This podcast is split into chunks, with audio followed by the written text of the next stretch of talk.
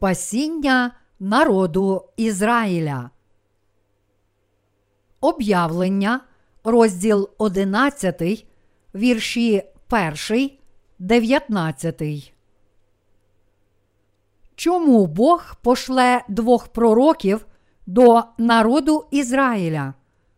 Бог зробить це, щоб спасти насамперед народ Ізраїля.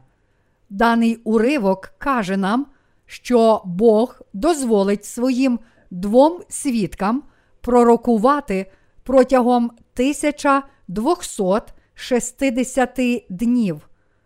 Це має зрештою спасти юдеїв. Так Бог врятував народ Ізраїля, і це також означатиме, що прийде час кінця світу. Вірш другий каже: А двір, що за храмом, лиши та не міряй його, бо він даний поганам, і 42 місяці будуть топтати вони святе місто.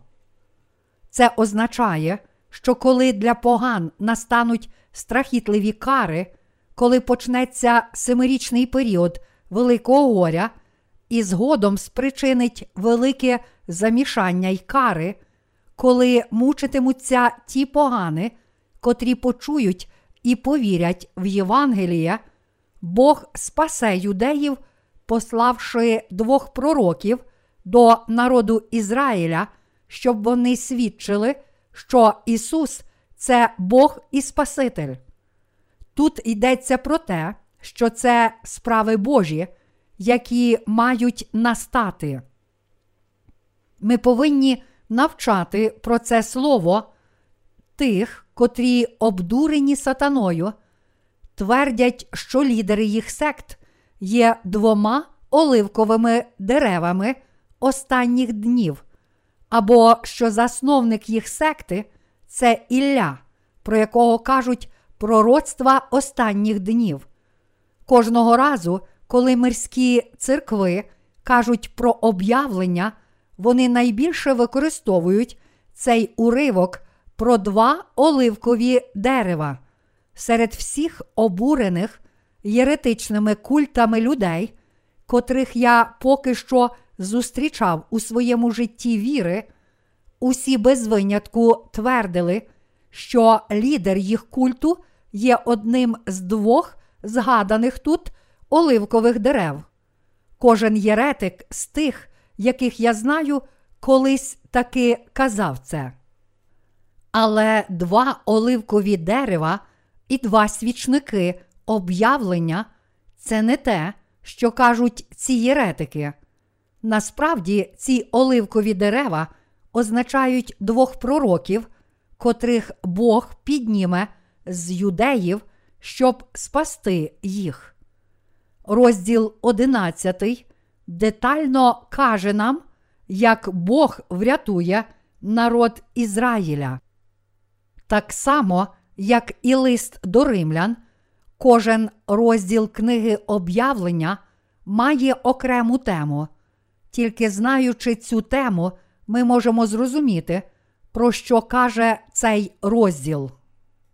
Читаючи, що погани топтатимуть святе місто протягом 42 місяців, деякі люди, не знаючи, про що йде мова, твердять, що ера поган закінчиться, а натомість почнеться ера спасіння юдеїв, і що надалі тільки юдеї будуть врятовані. Але це далеко неправда. Розділ сьомий каже нам, що незліченна кількість поган також врятується під час цього горя, тобто, що як погани, так і юдеї будуть врятовані під час горя, а не тільки юдеї. Насправді, розділ 11 каже нам, що Бог пошле двох пророків, щоб спасти народ Ізраїля в останні дні, але це не означає, що погани більше не будуть врятовані. Деякі у відповідь запитають, чи ж 144 тисячі юдеїв не були вже врятовані, як каже нам розділ сьомий, що це було число юдеїв, котрі отримали печать Божу. Отримати печать це не те ж саме, що бути врятованим. Ніхто не може спастися без Ісуса Христа. Спасіння приходить тільки через віру в те, що Ісус Христос став нашим Спасителем, прийшовши на землю, охрестившись, щоб взяти на себе всі наші гріхи, забравши всі гріхи світу на хрест, померши на ньому і воскресши із мертвих. Знаємо, що ми приречені грішити до смерті, але врятуватися вірою в те, що Ісус Христос цілком забрав усі наші гріхи і так став нашим Спасителем.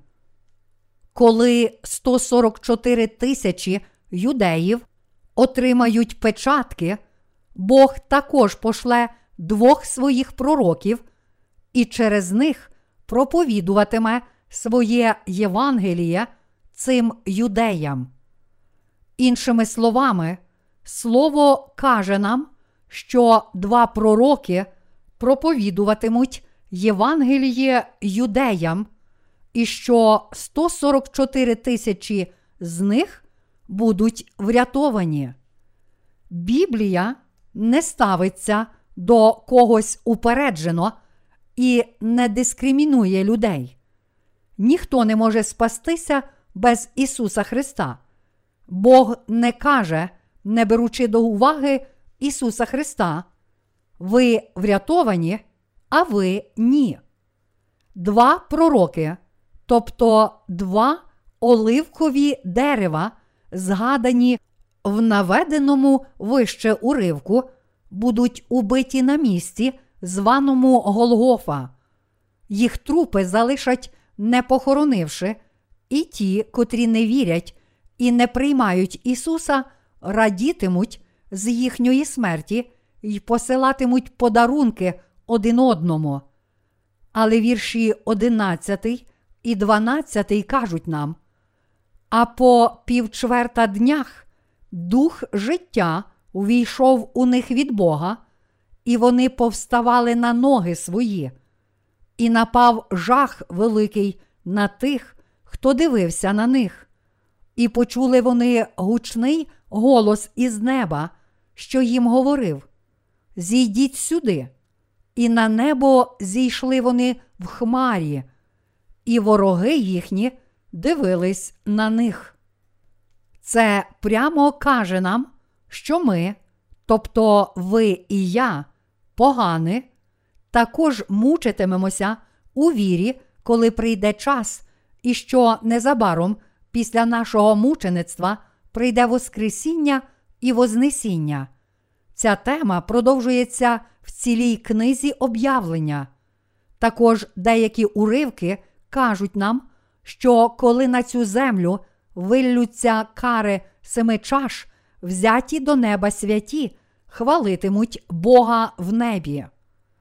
Розділ 14 також згадує про 144 тисячі врятованих, що хвалитимуть Бога піснею, котру не може співати ніхто, окрім перших плодів спасіння.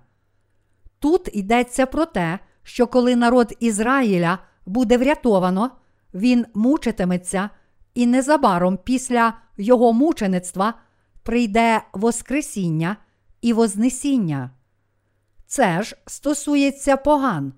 В останні дні ми пройдемо через багато страждань, кар, семи сурм, але Бог все ж захистить нас від цих кар. У розпалі семирічного Великого горя, тобто після перших трьох з половиною років, переслідування святих також досягне свого піку. Але це величезне переслідування триватиме недовго. Багато святих і слуг Божих незабаром будуть замучені, і незадовго по мучеництві прийде їхнє Вознесіння. Чому? Тому що об'явлення неодноразово каже нам про те, що до того часу, коли кари семи чаш пролються на цю землю, святі вже перебуватимуть в небі та хвалитимуть Бога. Слово описує це як диво. Об'явлення, розділ 10, вірш 7 каже. А дня голосу сьомого ангола, коли він засурмить, довершиться Божа таємниця, як він благовістив був своїм рабам пророкам. Це означає не що інше, як Вознесіння, приховану Богом таємницю. У першому до Солунян, розділ 4, вірш 16, апостол Павло також каже нам: Сам бо Господь із наказом при голосі Архангела та при Божій сурмі зійде з неба і перше воскреснуть умерлі в Христі. Але те, що Господь зійде з неба, не означає, що Він одразу ж зійде на землю. Він буде в повітрі, і тоді, під час першого Воскресіння, яке підніме сплячих і оживить народжених знову, одразу ж настане Вознесіння, коли святі зустрінуть Господа в повітрі. Після весільної вечері Агнця й остаточного знищення цього світу через пролиття на цю землю решти кар семи чаш, Господь зійде з нами на відновлену землю і з'явиться перед тими, котрі все ще житимуть. Інтерпретація слова об'явлення і Біблії, заснована на власних особистих думках, принесе руйнування. Помилковим є вірити в гіпотези, висунені деякими богословами, і відстоювати їх без належного розуміння слова. Серед богословів, надзвичайно шанованих і відомих у консервативних християнських спільнотах, деякі вчені, як, наприклад, Бергоф і Авраам Куїпер, підтримували аміленіалізм. З поміж теорій Вознесіння перед Великим горем, Вознесіння після горя і аміленіалізму, вірити в цю останню доктрину аміленіалізму означає не вірити в саму Біблію. Уже минув час, коли люди вірили в теорію Вознесіння після Великого горя, і сьогодні практично кожен вірить у теорію Вознесіння перед Великим горем. Але ця теорія також не відповідає Біблії. Однак людям вона все ще дуже подобається, і вони люблять слухати про Вознесіння перед горем. Чому? Тому що відповідно до цієї теорії Вознесіння перед Великим горем християни не мають турбуватися стосовно семи років Великого горя. Тому якраз і вигідно віруючим жити життям віри, яке є ані гаряче, ані холодне, а церквам так само вигідно тільки дбати про збільшення числа своїх прихожан. Тому віра людей слабшає.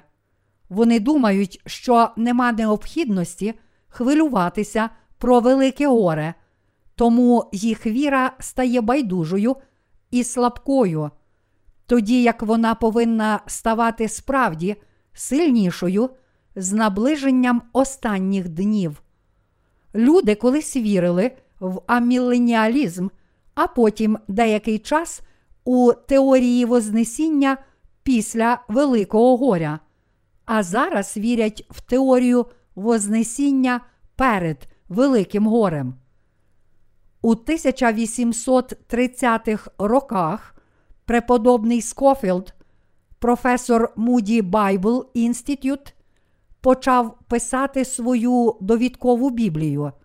На Скофілда надзвичайно вплинув відомий у світі богослов на ім'я Дарбі.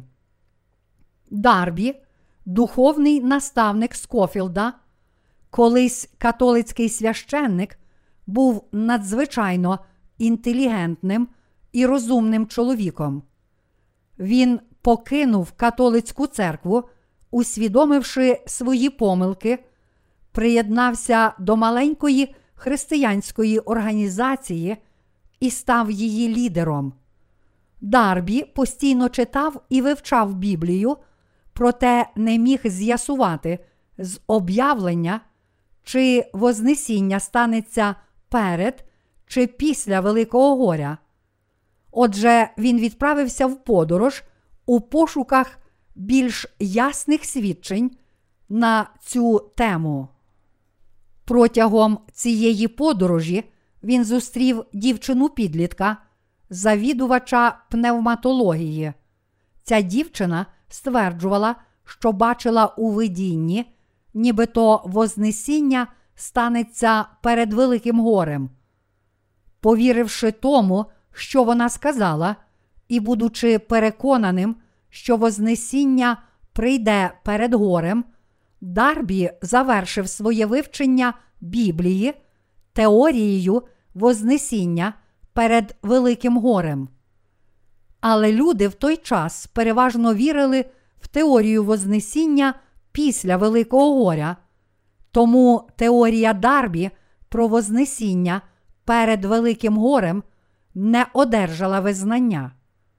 Дарбі стверджував, що в книзі об'явлення написано про спасіння народу Ізраїля і що вона не має відношення до спасіння поган. А слова ти мусиш знову пророкувати, розділ 10, вірш 11, він інтерпретував як проповідування не Євангелія води та духа, але Євангелія майбутнього царства, яке проголошує його наближення. Скофілд, цілком перейнявши ці гіпотези Дарбі та уклавши теорію Вознесіння перед Великим горем, у своїй довідковій Біблії висунув власну гіпотезу про 7 ер. Ці твердження Скофілда відповідали вимогам часу і знайшли підтримку, спричинивши велике заворушення серед віруючих у всьому світі і ставши загально визнаними. Але що ж Бог каже в Біблії?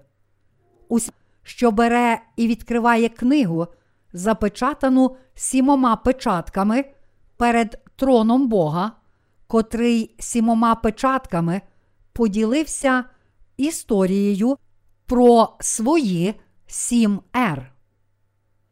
Перша ера це ера білого коня, це ера спасіння, ера, в якій Бог вирішив спасти нас ще в той час, коли створив цей всесвіт і людину, і дійсно спас нас. Як каже нам об'явлення, розділ 6, вірш 2, і я глянув, і ось кінь білий, а той, хто на ньому сидів, мав лука, і вінця йому дано, і він вийшов, немов переможець, і щоб перемогти. Господь торжествує і продовжуватиме тріумфувати. Ще до створення світу Євангеліє вже існувало, і спасіння вже почалося. Друга ера це ера червоного коня. ера сатани, це ера диявола, в якій він забере мир у людства, спричинивши війни одних народів проти інших, ненависть і релігійні конфлікти. Третя ера це ера чорного коня, яка є часом духовного і фізичного голоду.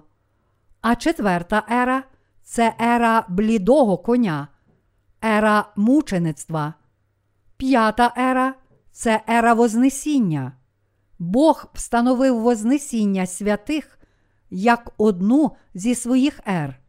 Шоста ера це ера семи чаш, що принесуть руйнування цього світу.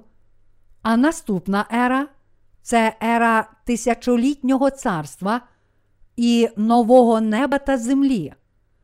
Так Бог поділив час існування цього світу на сім ер книги, запечатаної сімома печатками. Скофілд на власний розсуд встановив поділ часу на сім ер. На противагу цьому сім ер семи печатей книги, що знаходиться в руках Божих, про які кажуть пророцтва в об'явленні, розділ 6, були встановлені самим Богом.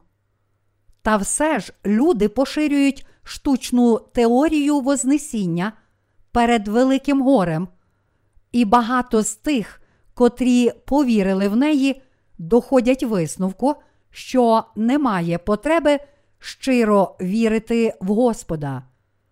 Вони вирішили в своїх серцях. Оскільки ми будемо взяті до неба перед Великим горем, то вже будемо з Богом, коли прийде семирічне велике горе. То про що ж нам турбуватися? Якби Слово Боже казало нам, що ми будемо взяті до неба перед горем, дійсно не було б необхідності готувати нашу віру, і вистачило б кілька разів на рік відвідувати церкву. Але це не те, що Бог сказав нам. І будуть вони пророкувати 1260 день. 42 місяці будуть топтати вони святе місто. Це Слово Боже каже нам, що погани також будуть врятовані під час горя. Бог поставить своїх двох пророків, щоб поширювати Євангеліє води та духа. Ніхто не зможе стати перед Богом, не пройшовши перших трьох з половиною років встановленого ним семирічного Великого горя. Бог також каже нам, що під час горя постане багато мучеників. Щоб правильно повірити в Ісуса, треба точно вивчати Біблію і вірити в дійсну правду. Якщо люди проповідують і вірять на власний розсуд, ретельно не прочитавши кожної сторінки Біблії, вони стануть єретиками. В цьому світі існують незліченні секти, тому що багато людей засновують свою віру на власних інтерпретаціях Біблії. Те, що народ Ізраїля буде врятований, каже нам, що план Божий виконається згідно Його слова обітниці. Це також означає, що Бог ніколи не відійде від даного нам свого слова обітниці, а виконає його сповна. Ось чому ми маємо таку велику надію. Два пророки Ізраїля воскреснуть за три з половиною дні після їх смерті та будуть взяті до неба. Ось Вознесіння. Саме так мученики Великого горя будуть взяті до неба. В цьому ми бачимо предвісник нашого власного Вознесіння. Біблія каже нам, що після звуків сьомої сурми ця земля стане царством Христа, і Він царюватиме над нею назавжди. Також разом з ним царюватимуть ті, котрі повірили в Ісуса Христа. Бог цілком знищить цю землю після Вознесіння святих. Ми не знаємо, чи все буде зруйновано на 100%, тому що ця деталь не записана в Біблії, але Бог каже нам в об'явленні, розділ 11, вірш 18. А погани розлютилися, та гнів твій прийшов, і час настав мертвих судити і дати заплату рабам твоїм, пророкам і святим, і тим, хто ймення Твого боїться, малим і великим, і знищити тих, хто нищить землю. Вознесіння обов'язково станеться, як тільки настане пік Великого горя після трьох з половиною років, нерівно по перших трьох з половиною роках, але трохи пізніше. Середина семирічного періоду це коли горе досягає свого піку. Це тоді, коли мучитимуться святі з народу Ізраїля, і незабаром прийде Вознесіння. Коли станеться Вознесіння, ми всі разом сядемо до весільної вечері Агнця у повітрі. Під час нашої спільної весільної вечері Агнця в повітрі, про що каже нам Євангеліє від Матвія, розділ 25, кари семи чаш прийдуть на цю землю. Хвалячи Бога в повітрі й бачачи всі ці речі, які відбуватимуться на землі, ми ще більше дякуватимемо Господу за Його ласки. Я сподіваюся і молюся, щоб через слово об'явлення ви змогли розрізнити часи, коли настануть останні дні, належним чином повірили в Слово, прожили ваше життя з вірою, готуючись до майбутнього, щоб віддавати хвалу, честь і поклін Господу на весільній вечері Агнця, ви повинні готувати свою віру. Я сподіваюся, що слово об'явлення стане для вас великим дороговказом у прийдешні дні, знову і знову нагадуючи вашому серцю, що ви повинні старанно і правдиво жити вірою в Євангеліє, води та духа.